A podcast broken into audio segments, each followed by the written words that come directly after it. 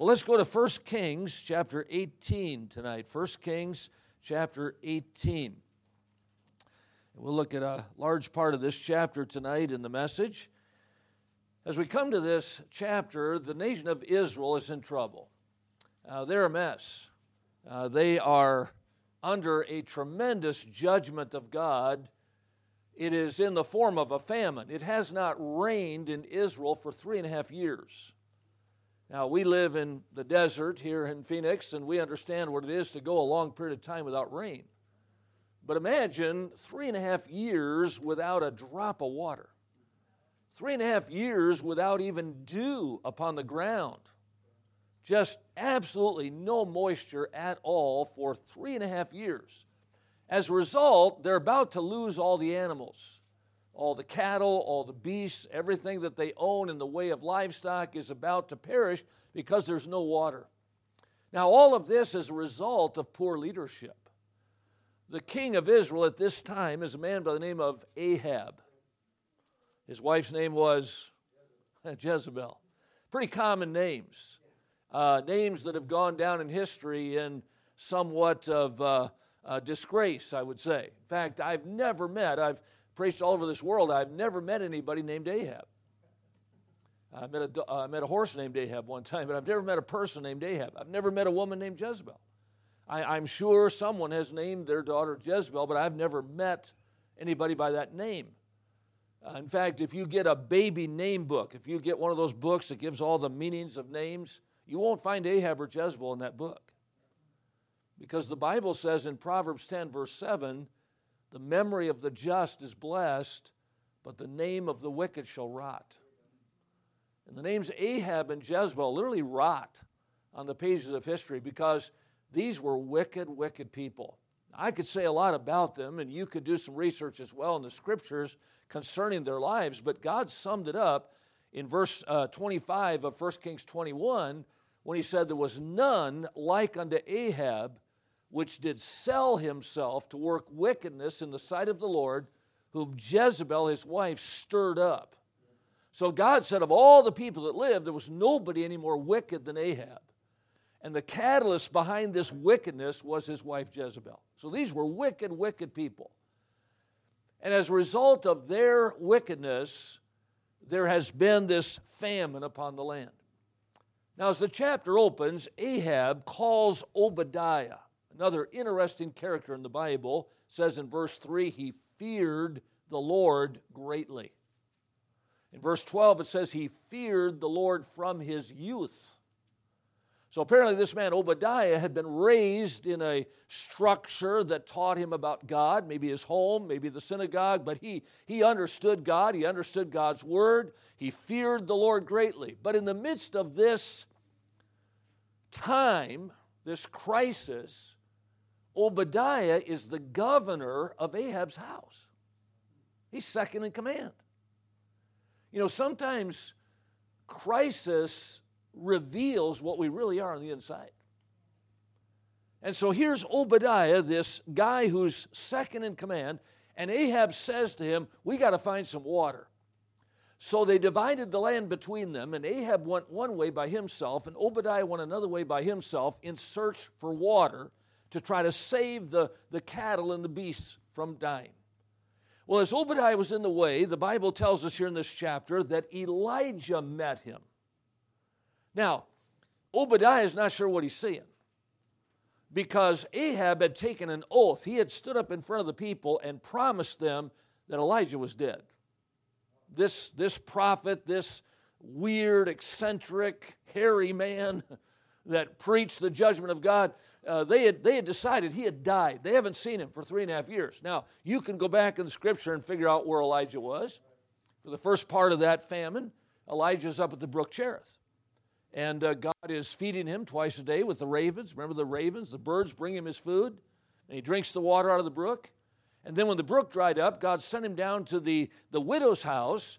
And God sustained both her and Elijah and her son for the duration of that famine. So we know where Elijah was, but now all of a sudden, he's standing there in the path of Obadiah, and Obadiah's not sure if he's seeing a ghost or what he's seeing.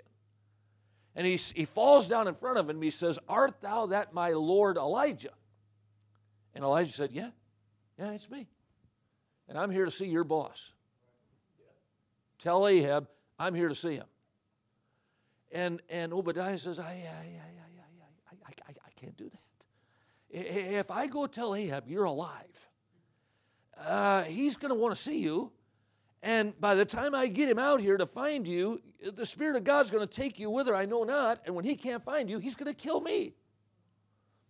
Whenever you live a double life, you're always afraid you're going to get caught. And Obadiah just got caught. So Elijah says, Fine, I'll go see him myself. So by the time we get to about verse uh, 12, 13, 14, 15, we find Elijah walking into the Oval Office. And he puts his finger in the face of Ahab and he says, You're the problem.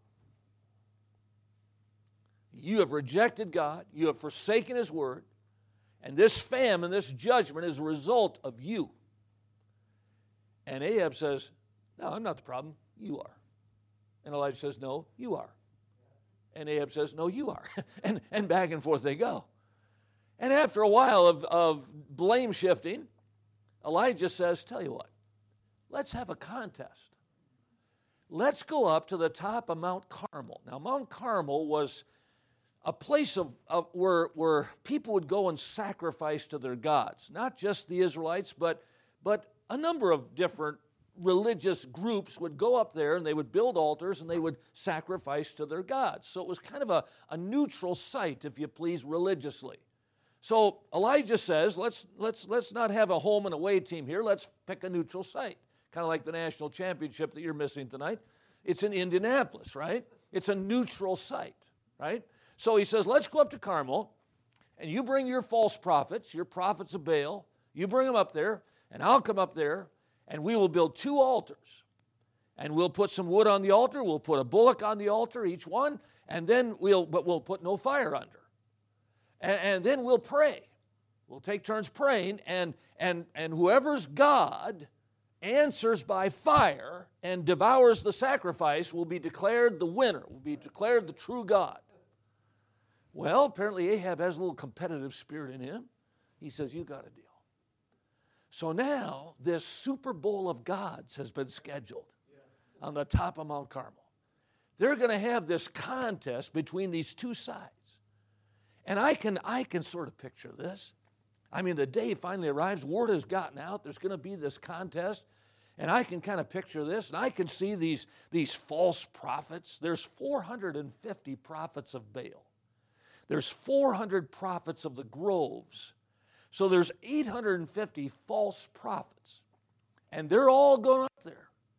And I can see them. They're probably walking with their, their head in the air. I mean, they got their nose in the air. They know they're going to win. I mean, they're the majority. They're, they're, they've, got, they've got God's side way outnumbered. And so they're, they're pretty confident. They're walking pretty, pretty, uh, pretty uh, confidently up this mountain to the top of Carmel.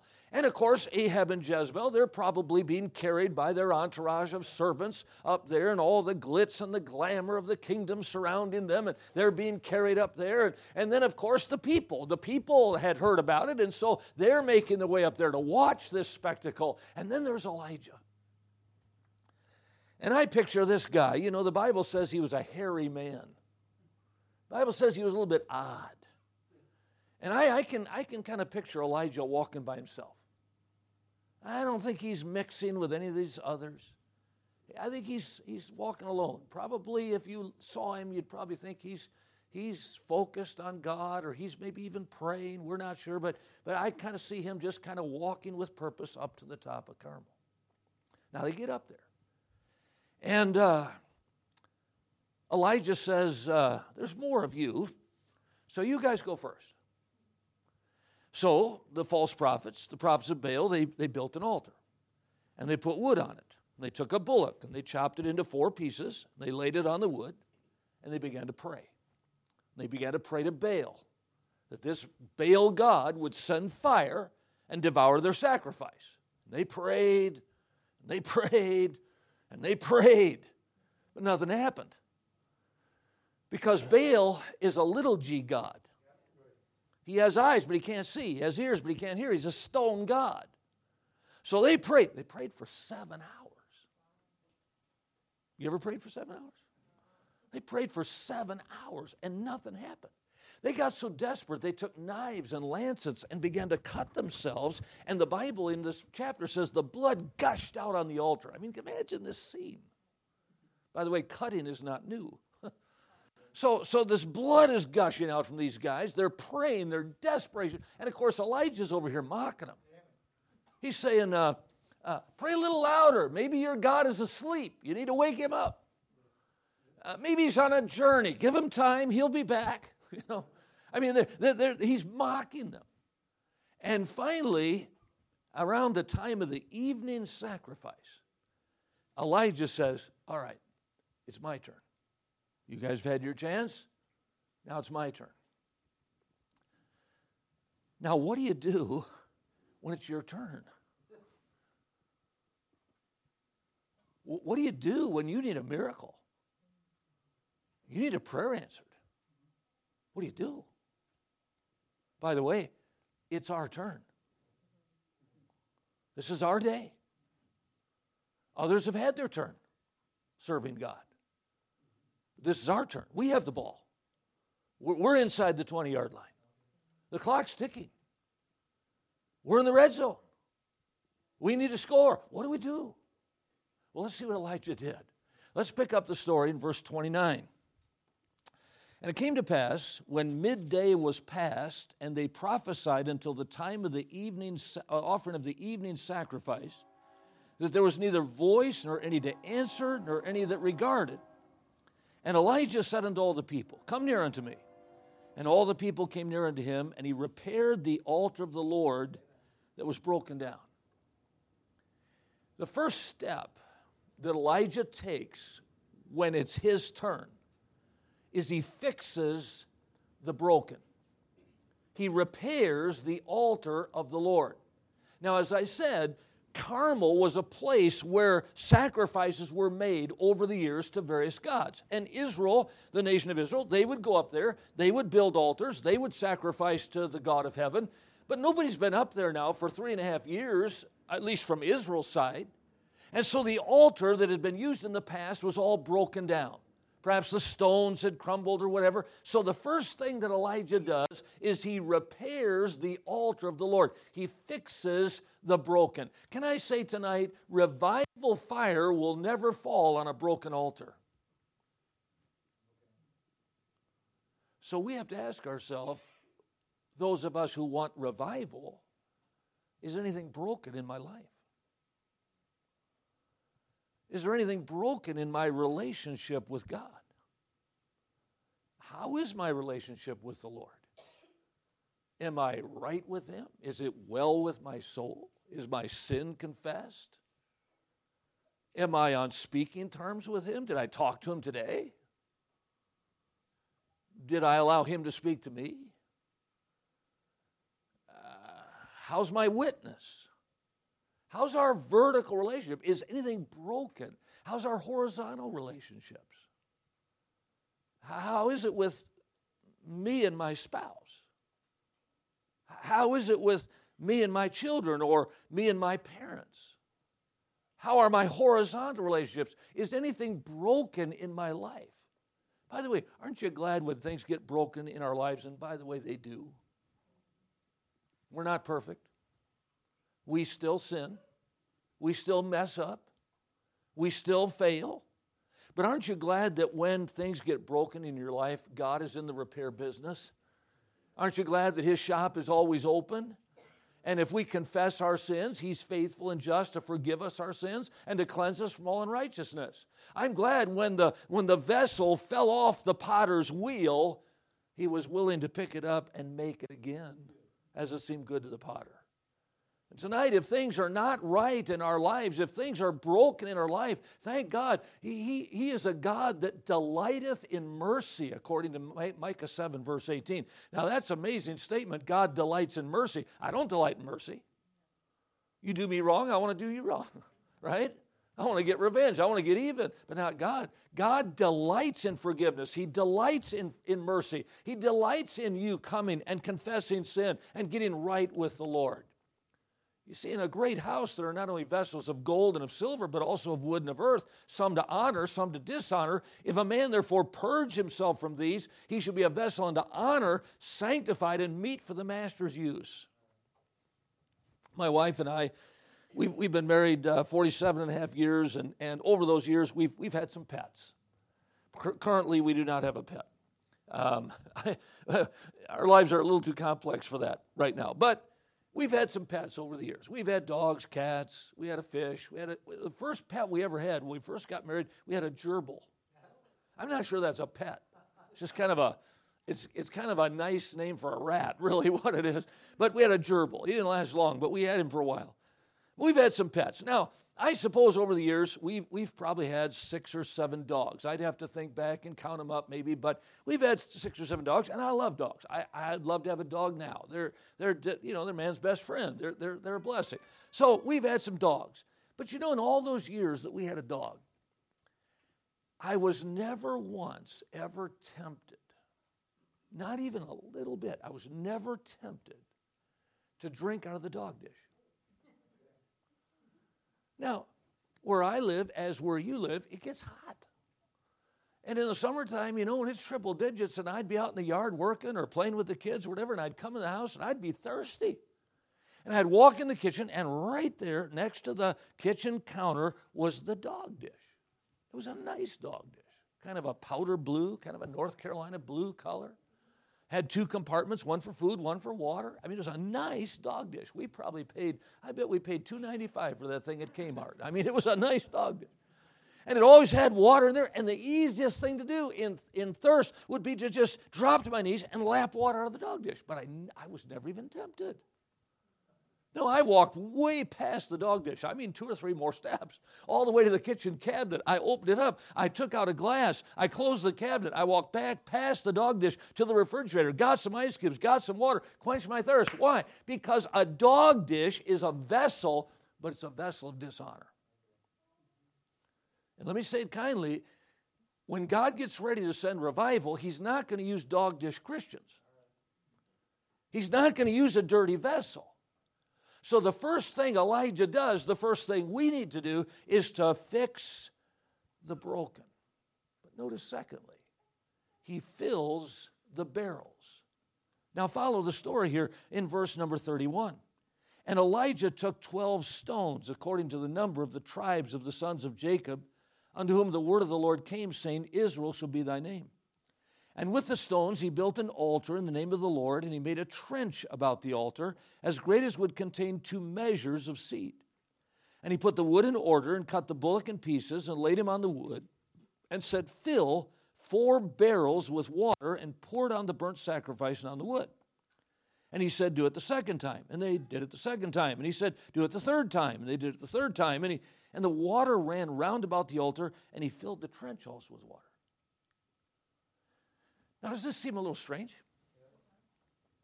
The contest is to see whose God can bring fire down and devour the sacrifice. Now, I'm not an outdoorsman. I, I, I, I don't, I don't like to go camping. I, I, I, lived in a trailer for 16 years of our ministry, and that was good, good enough for me. But I, I, I don't like to go live in a tent or live out under the stars or eat uh, you know, cacti for, for my water or whatever. I, I, I, I, I'm not an outdoors kind of a person, but I know this. If you're out in the woods or you're out camping and you're trying to start a fire, the last thing you want is wet wood. So here's Elijah. He's the one that designed this whole contest. He's the one that came up with the idea. And he's got the altar built, he's got the wood on it, he's got the bullock chopped up and ready to go. And then he does this strange thing. He says, fill 12, uh, fill, fill four barrels of water. And, and they did it. And he said, do it a second time. So they fill four more barrels of water, pour it on a second time. He said, do it a third time. They do it a third time. Pour it on there. And now this, this wood, the sacrifice, I mean, everything is just saturated with water. Water's dripping into the trench around it. I mean, it, it is just saturated with water. By the way, have you ever wondered where they got the water? It hasn't rained for three and a half years. At the beginning of the chapter, they don't have water to, to, to save the beasts and the cattle. There's no water. So, where'd they get the water for these 12 barrels? Well, the Bible doesn't say. Sorry. it's kind of like vacation Bible school. Come back tomorrow, boys and girls. We will find out what happens to the missionaries as the cannibals approach their camp. Oh, tomorrow's Saturday. Sorry. See you next year. You know. We don't know because the Bible doesn't tell us, and, and it would be wrong for us to assume something outside the Bible. But the water came from somewhere. Now, some might say, well, the Mediterranean Sea. But I've been to Mount Carmel. That's a long walk. That's a very long walk.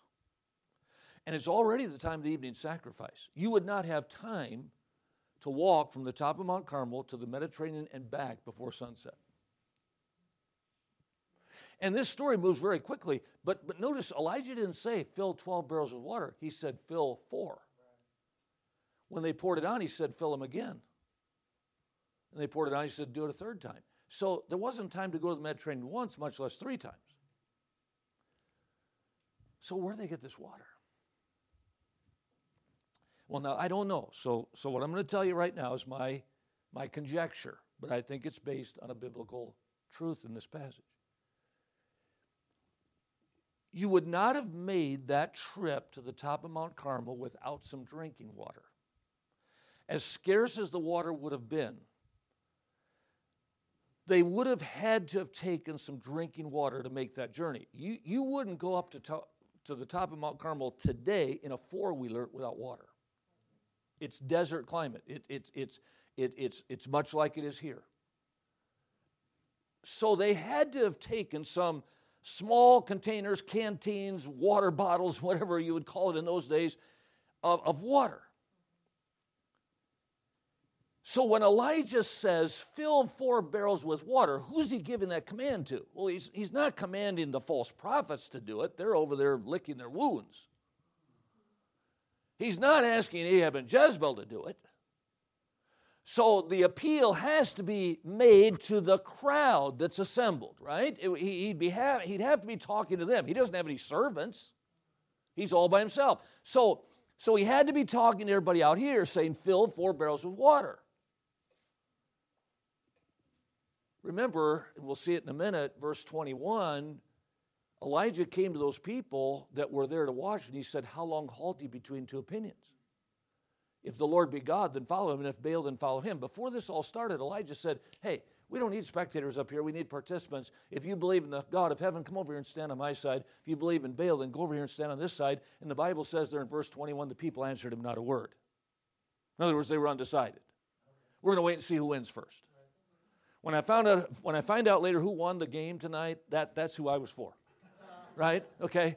That, that's what they were saying.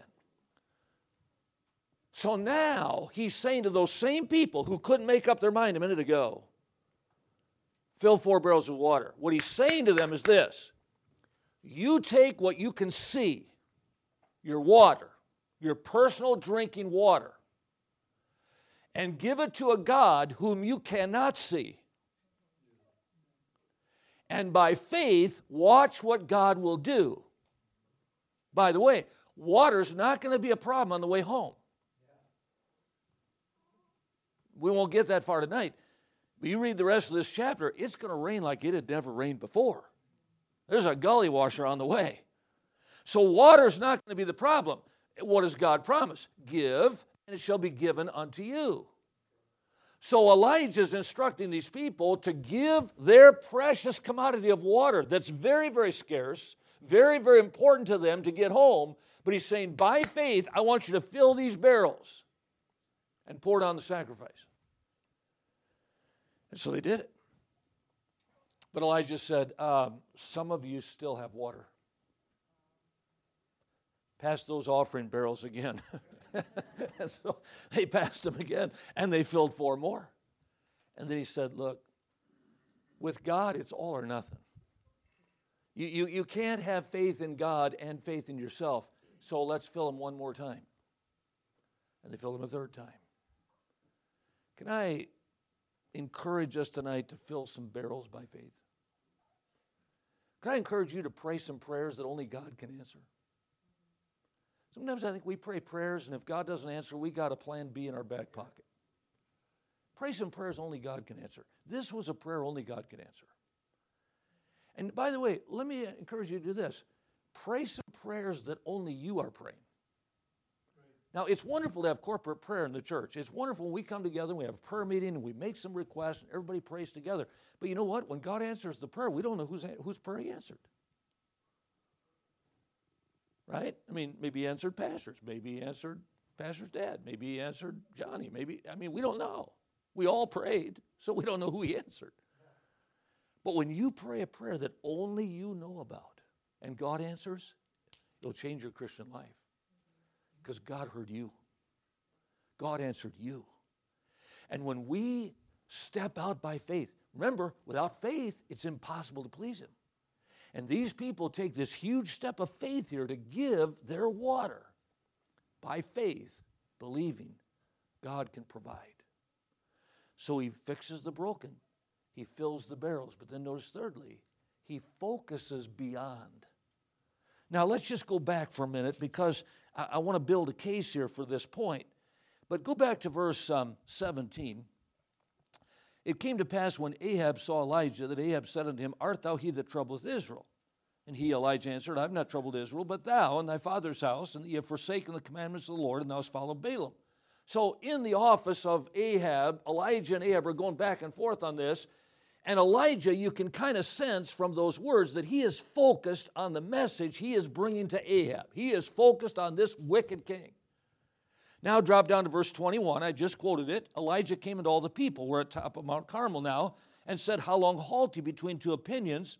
If the Lord be God, follow him, but if Baal, then follow him. Here he's focused on the people. He's trying to encourage them to make a decision. So his mindset is on the audience here, the people. Drop down to verse uh, 27. And it came to pass at noon that Elijah mocked them and said, Cry aloud, for he's a God. Either he's talking, or he's pursuing, or he's on a journey, or peradventure he sleepeth and must be awaked. In other words, now, in, in this moment, he's focused on these false prophets. He's given them the raspberries. He's given them a hard time because their God isn't answering. And so he's focused on preaching to them. But now, now, pick up the story back where we left off, verse 36.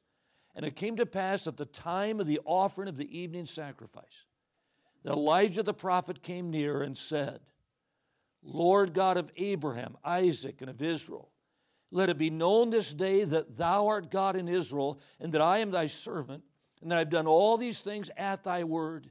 Hear me, O Lord.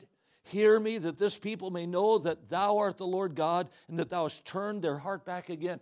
Right now, he's not focused on Ahab. He's not focused on the false prophets. He's not focused on the crowd.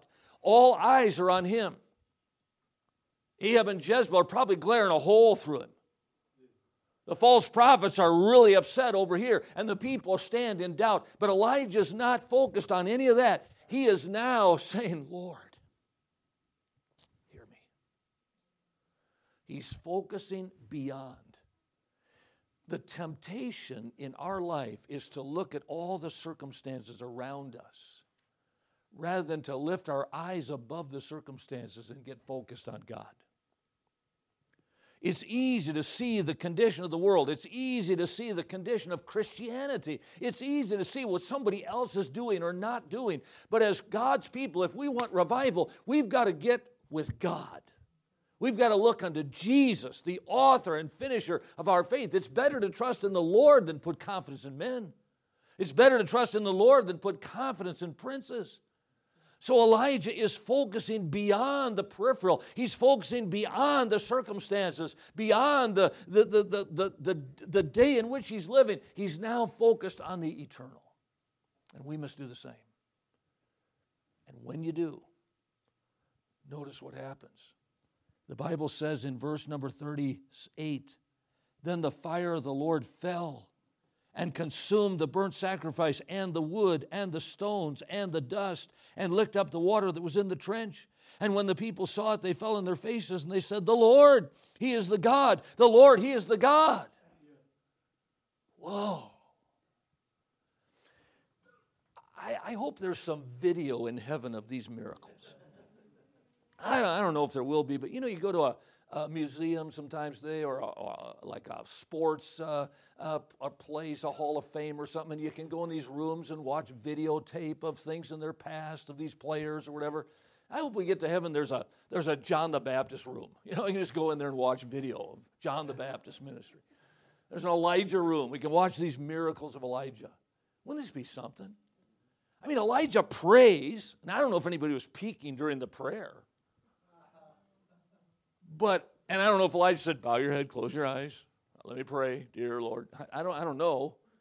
But when they looked up, there was nothing there.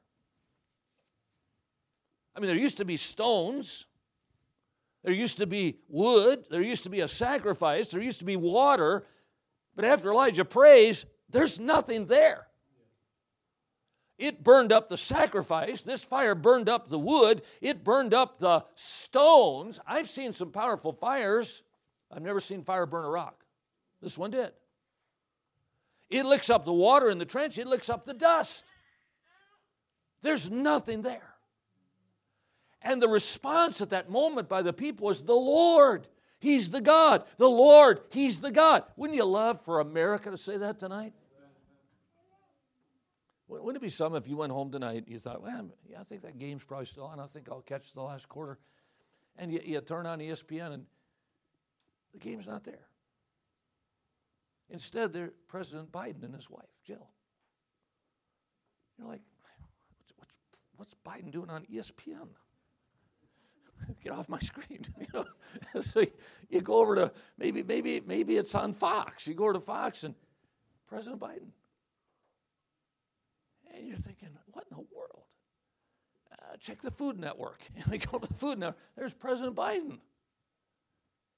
Oh man, I, what's going on? What happened while I was at church?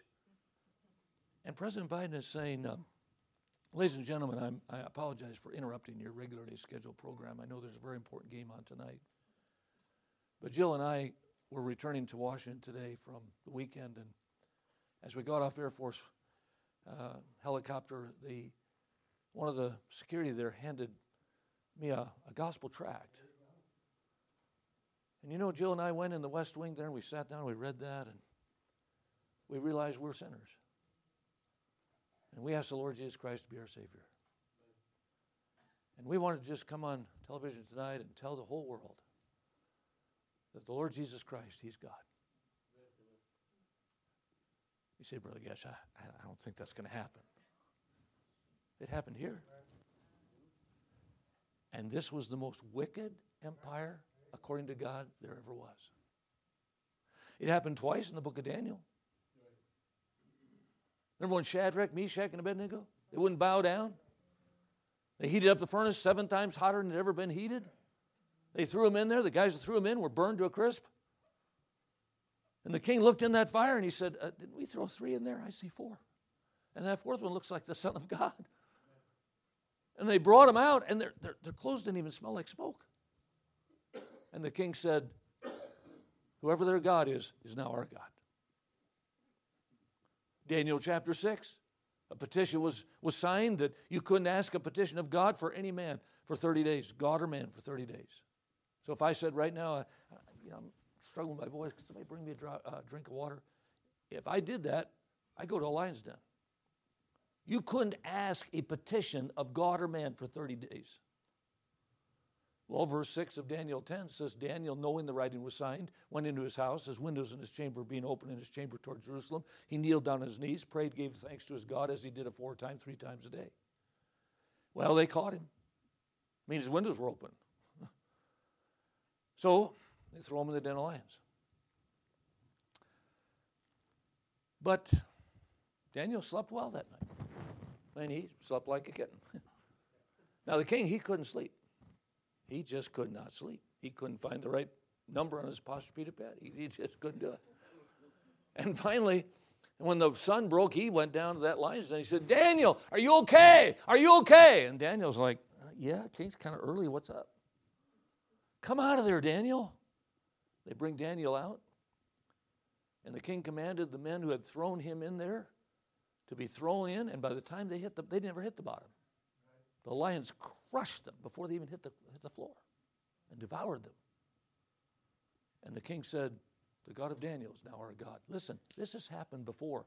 In Hebrews chapter 11, verse 36, by faith they subdued kingdoms. Subdued kingdoms. I got a few kingdoms I'd like to subdue. How about you? right? The Lord, He's the God.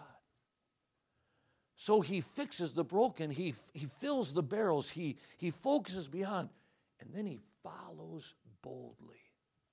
Now, a lot of times we end the story right there, but look at verse 40.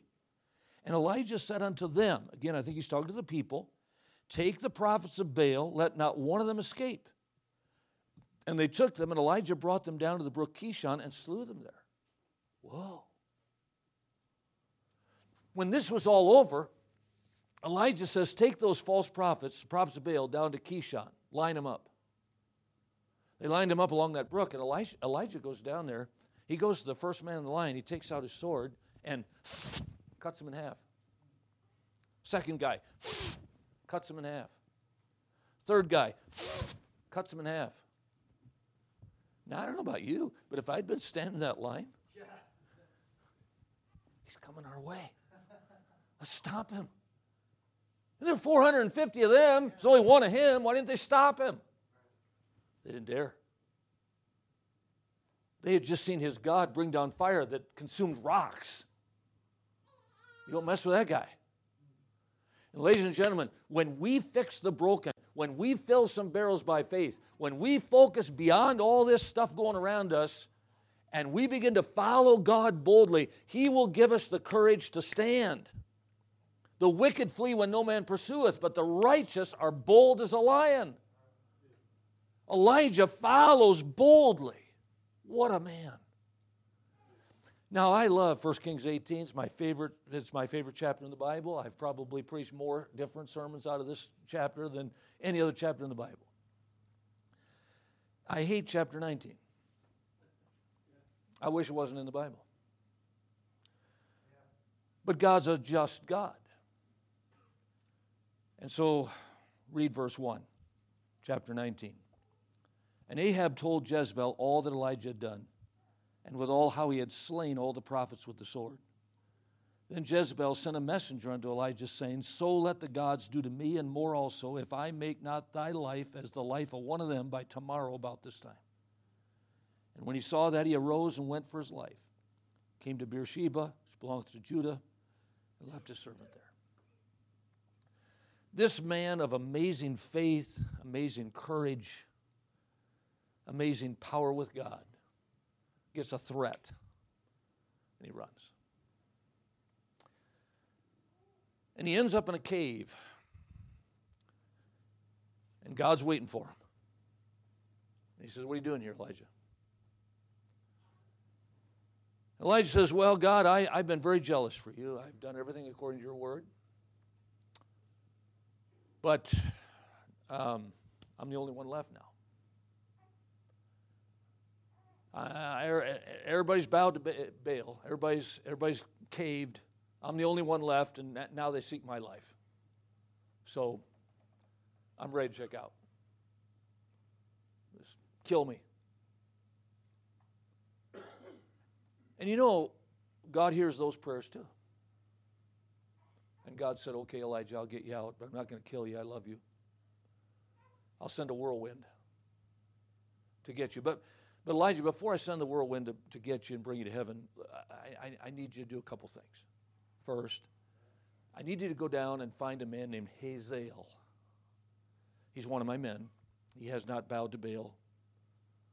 He's faithful to me. I want you to find him, and I want you to anoint him as the next king of Syria.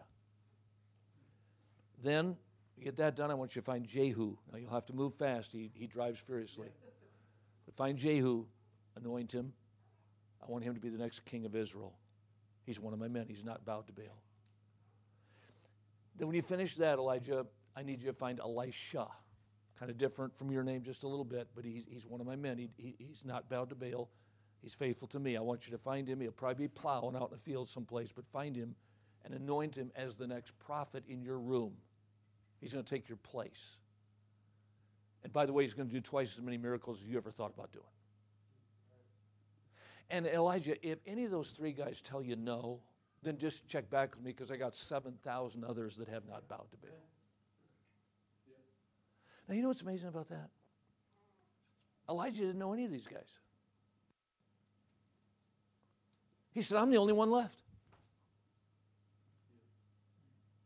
And yet there were 7,003 that had not bowed to Baal. And Elijah couldn't see them. You know why?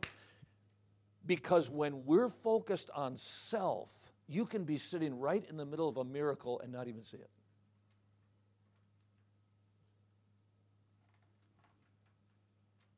When your eyes are inward, when you're looking only at you, you're going to miss what God's doing. Can I tell you, God's doing things all over this world right now, and we in America are missing it. They say 25,000 people a day are being saved in the underground churches in China. I've preached in those churches. It's amazing. I've had government officials come up after preaching and saying, Brother Gedge, pray for me. I need to be saved. I want to be saved, but I, I, I'll lose my job and perhaps my life.